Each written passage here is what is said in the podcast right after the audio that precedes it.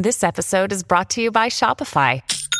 Forget the frustration of picking commerce platforms when you switch your business to Shopify, the global commerce platform that supercharges your selling wherever you sell. With Shopify, you'll harness the same intuitive features, trusted apps, and powerful analytics used by the world's leading brands. Sign up today for your $1 per month trial period at shopify.com slash tech, all lowercase. That's shopify.com slash tech. Daily Cogito. Svegliarsi per pensare oppure pensare per svegliarsi. Ogni mattina, dal lunedì al venerdì, con Ric Dufer.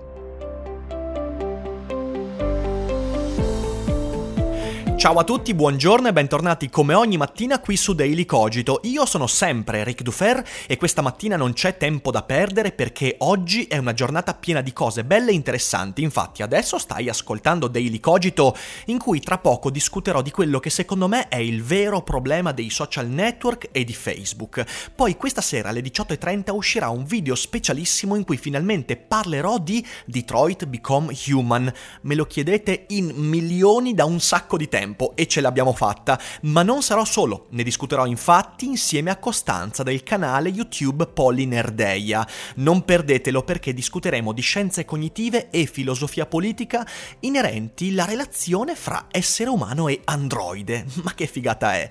Inoltre, questa sera finalmente andrò a vedere anche Avengers Endgame e quindi nei prossimi giorni, sia sul primo canale che qui su Daily Cogito, vi dirò cosa ne penso. Prima di tuffarci nell'argomento di oggi però vi ricordo che fra una settimana, venerdì 3 maggio, insomma fra eh, un poco più di una settimana, sarò in Sicilia ad Enna per Seneca nel traffico. E visto che le mie visite nelle isole, anzi nell'isola perché in Sardegna non ci sono ancora stato, amici sardi, invitatemi, eh, la visita in Sicilia è è abbastanza sporadica, insomma, non perdete l'occasione, ci sono ancora alcuni posti per lo spettacolo, sotto in descrizione trovate il link e la prenotazione è obbligatoria. Ma adesso, visto che ho detto tutto, veniamo a noi. Secondo me, il vero problema delle relazioni via web e in particolare su Facebook è la sensazione di non avere niente da perdere. Facebook, anzi in generale il web, ha veramente creato un mondo sdoppiato, ma non come quello che voleva Borges, un mondo degli specchi in cui a un certo punto i riflessi invadono il mondo riprendendosi in mano quello che è proprio, non è esattamente questo.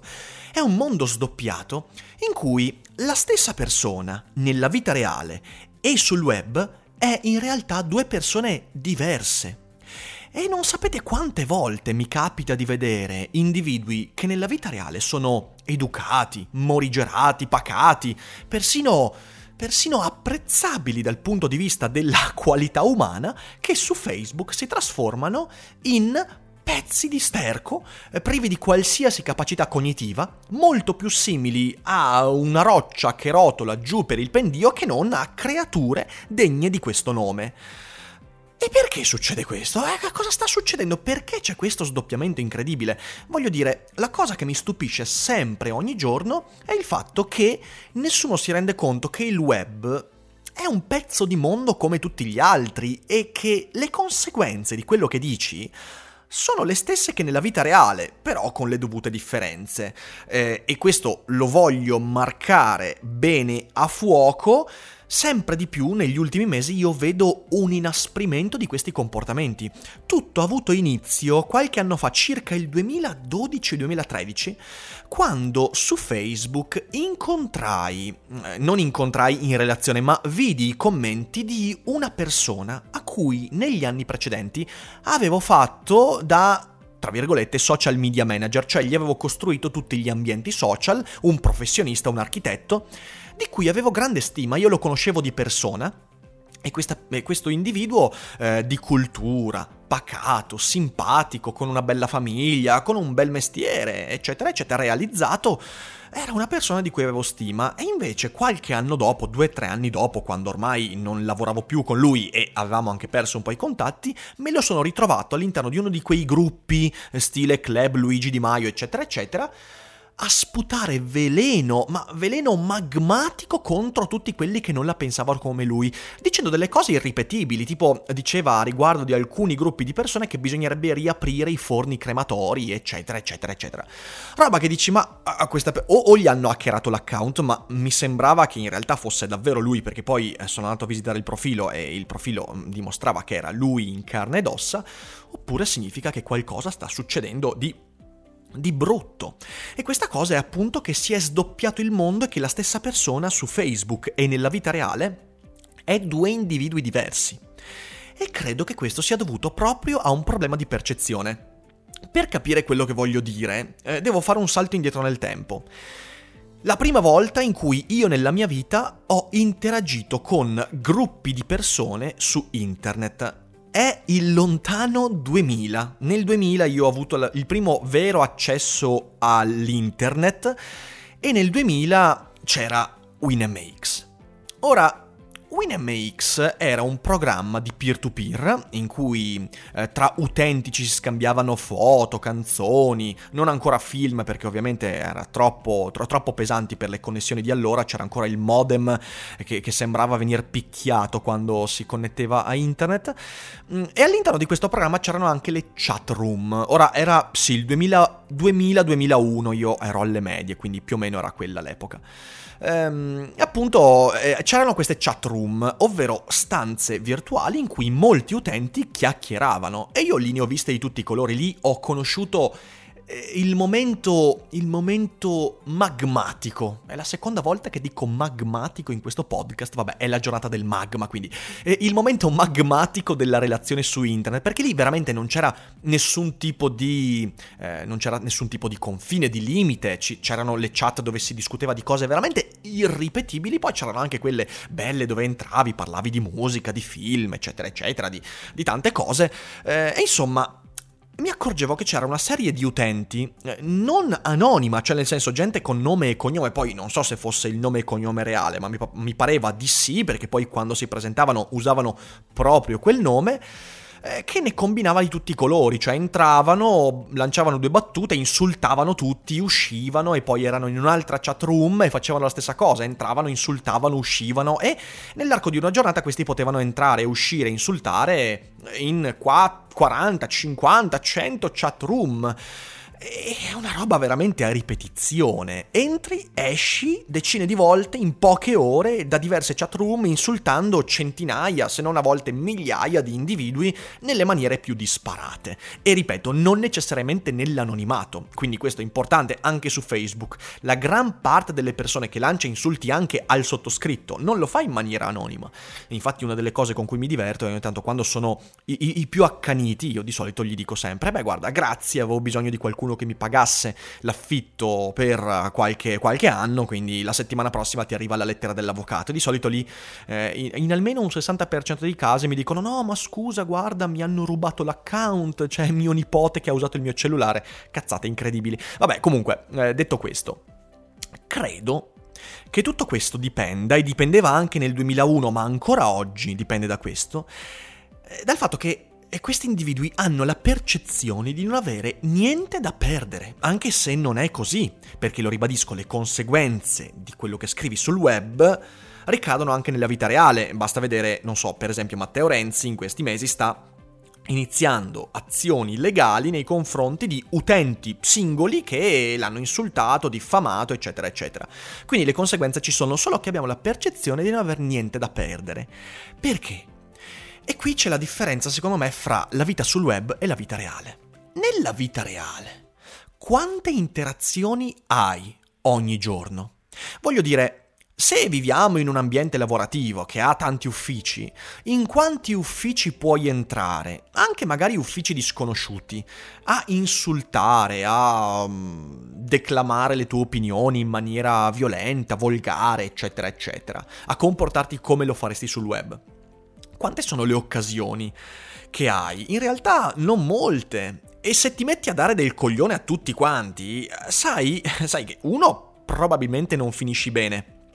Ma in secondo luogo hai molto da perdere, perdi il potenziale delle poche relazioni possibili, perché nella vita reale non puoi entrare in centinaia di stanze, incontrando migliaia di sconosciuti, a insultare e lanciare improperi. Non lo puoi fare e nella stragrande maggioranza dei casi le stanze in cui puoi entrare nella tua vita reale sono stanze popolate da gente che conosci, quindi persone con cui hai già instaurato una relazione, quindi tu lì hai la percezione di quello che hai da perdere. Ci si mette più tempo nella realtà a instaurare relazioni, a entrare nelle stanze letteralmente e ingaggiare un, una discussione, anche una litigata, eccetera, eccetera. Quindi tu hai quel limite, dici No, ho un sacco da perdere nella vita reale, magari anche nella vita reale mi verrebbe da dare del coglione, dell'imbecille, del, dell'analfabeta, tutti quanti, ma non lo faccio perché? Perché ho percezione di quanto potrei perdere. Questo sul web non avviene. Perché l'accesso alle chat room di WinMX o l'accesso ai gruppi di Facebook, alle stanze dell'internet, a un canale YouTube, è immediato, è veloce e ho la percezione che non porti conseguenze e ho la percezione di non avere nulla da perdere, rafforzata a volte dalla possibilità di scrivere in maniera anonima. Ora qui, secondo me, c'è un limite cognitivo, cioè il problema non è la relazione fra virtuale e reale. Non aveva ragione secondo me Baudrillard quando diceva che il virtuale è un mondo diverso da quello reale che lo sta inghiottendo. Secondo me quella è una narrazione consolatoria. Nella realtà dei fatti, il virtuale è solo uno dei modi in cui la realtà si è sviluppata. Il problema è un limite cognitivo e qui vorrei che teneste bene alta l'attenzione perché dirò una cosa che è una mia analisi e poi mh, mm, sentirò quello che avete voi da dire, ma mi piacerebbe davvero capire se questo tipo di visione può essere quella, se non corretta, può portare qualche indizio in più per migliorare il mondo eh, che stiamo costruendo, il mondo di internet. Gunther Anders, eh, nel suo meraviglioso testo L'uomo è antiquato, faceva un discorso riguardante una cosa che può sembrarci molto distante, ma che come vedremo non lo è. Lui diceva mm, c'è un limite cognitivo nell'affrontare i morti, cioè eh, una persona da un punto di vista intellettivo, fa, una persona sana di, di, mente, da un punto di vista intellettivo, fa già fatica a pensare di uccidere oppure di avere a che fare con un morto. Già quando arriviamo a sentire la notizia oppure ad avere di fronte a noi 10 morti, già questo ci manda un po' fuori, eh, fuori da, da, da, qualsiasi possibile capacità di comprensione. 10 morti, mamma mia, 100 morti, già lì non capiamo più nulla, non riusciamo ad avere una misura per comprendere questo. Pensate quando sono 1000, 10.000, 100.000 morti, sono numeri che ci, eh, ci anestetizzano lui questo discorso lo faceva inerente eh, ai massacri di Hiroshima e Nagasaki o di Dresda. Di fronte a numeri così vasti, così enormi, la nostra sensibilità viene anestetizzata, cioè muore, non proviamo più empatia nei confronti di 100.000 morti. Riusciamo a provare empatia nei confronti di 2, 3, 10 morti, ma già, già il nostro limite cognitivo è forte. Pensate a 1.000, 5.000, 100.000 morti, lì non sentiamo più nulla. Ecco, questo limite cognitivo che Anders, eh, che Anders analizza e individua nei confronti eh, de- de- della tragedia, credo che sia molto applicabile, eh, ovviamente con i dovuti distinguo, cercate di capire quello che voglio dire, è molto applicabile a quello che cercavo di dire io. Da un punto di vista cognitivo, noi riusciamo ad avere relazioni e a sentire la relazione con quante persone ogni giorno? Cioè nella vita reale, con quante persone riusciamo a intrattenere una relazione. Faccio il conto quando io eh, facevo il lavoro di, di, di uh, assicuratore e promotore finanziario, io allora incontravo, diciamo, nella giornata più Uh, più tosta, incontravo una dozzina di clienti, uh, ma anche un po' meno, poi dipende se erano famiglie, eccetera. Comunque diciamo una decina di clienti e poi 5-6 colleghi, poi la mia famiglia, 4-5 persone. Diciamo che in una giornata, ma una giornata che ti mandava proprio all'esaurimento, vedevi 20 persone. E già lì, già lì cazzo fai con 20? Sono troppe 20 persone.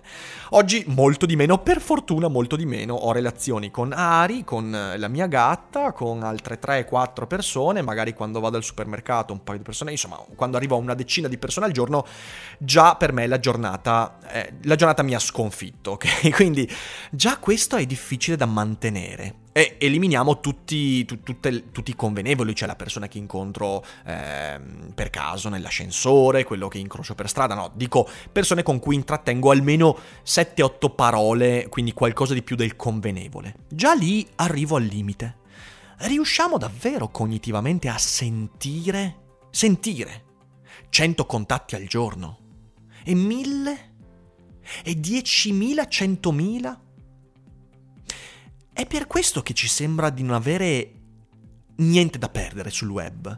Perché cognitivamente noi non riusciamo a capire, cioè non abbiamo lo strumento per capire da un lato il numero di interazioni vastissimo con cui riusciamo a entrare in contatto ogni giorno e dall'altro la velocità di quelle interazioni. E questo, ripeto, si unisce alla percezione falsata che non ci siano conseguenze per i nostri, per i nostri comportamenti, ma il limite è prima di tutto cognitivo.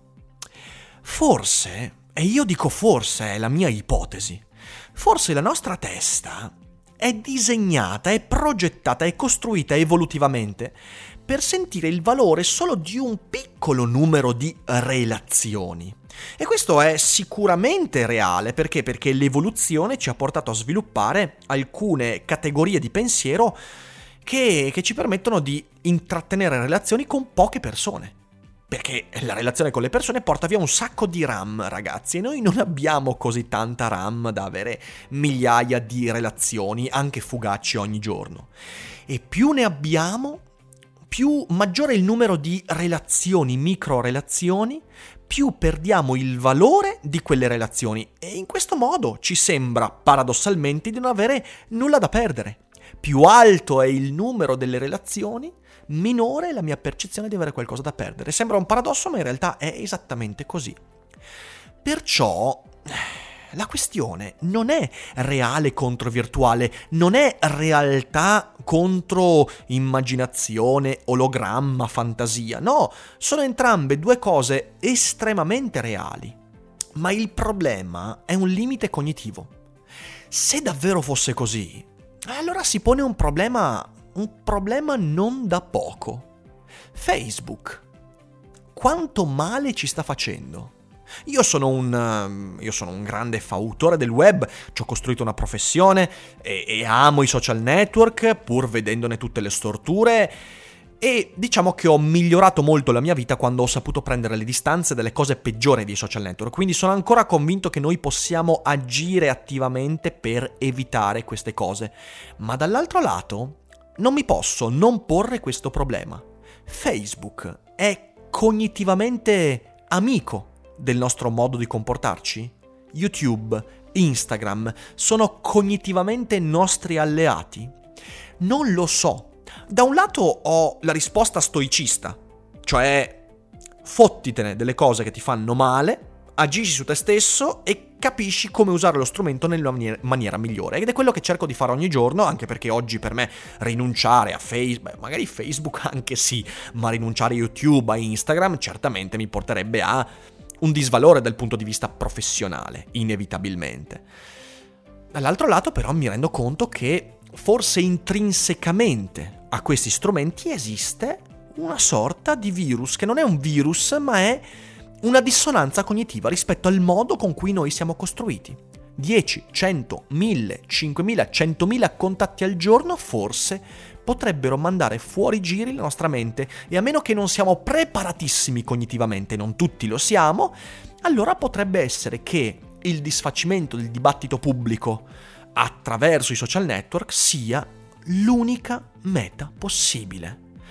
Non lo so, ditemi voi cosa ne pensate, aspetto i vostri commenti, questa è una mia ipotesi sulla base di analisi e osservazioni che ho fatto in questo ultimo periodo, in realtà in questi ultimi anni. Mi piacerebbe sentire voi cosa ne pensate.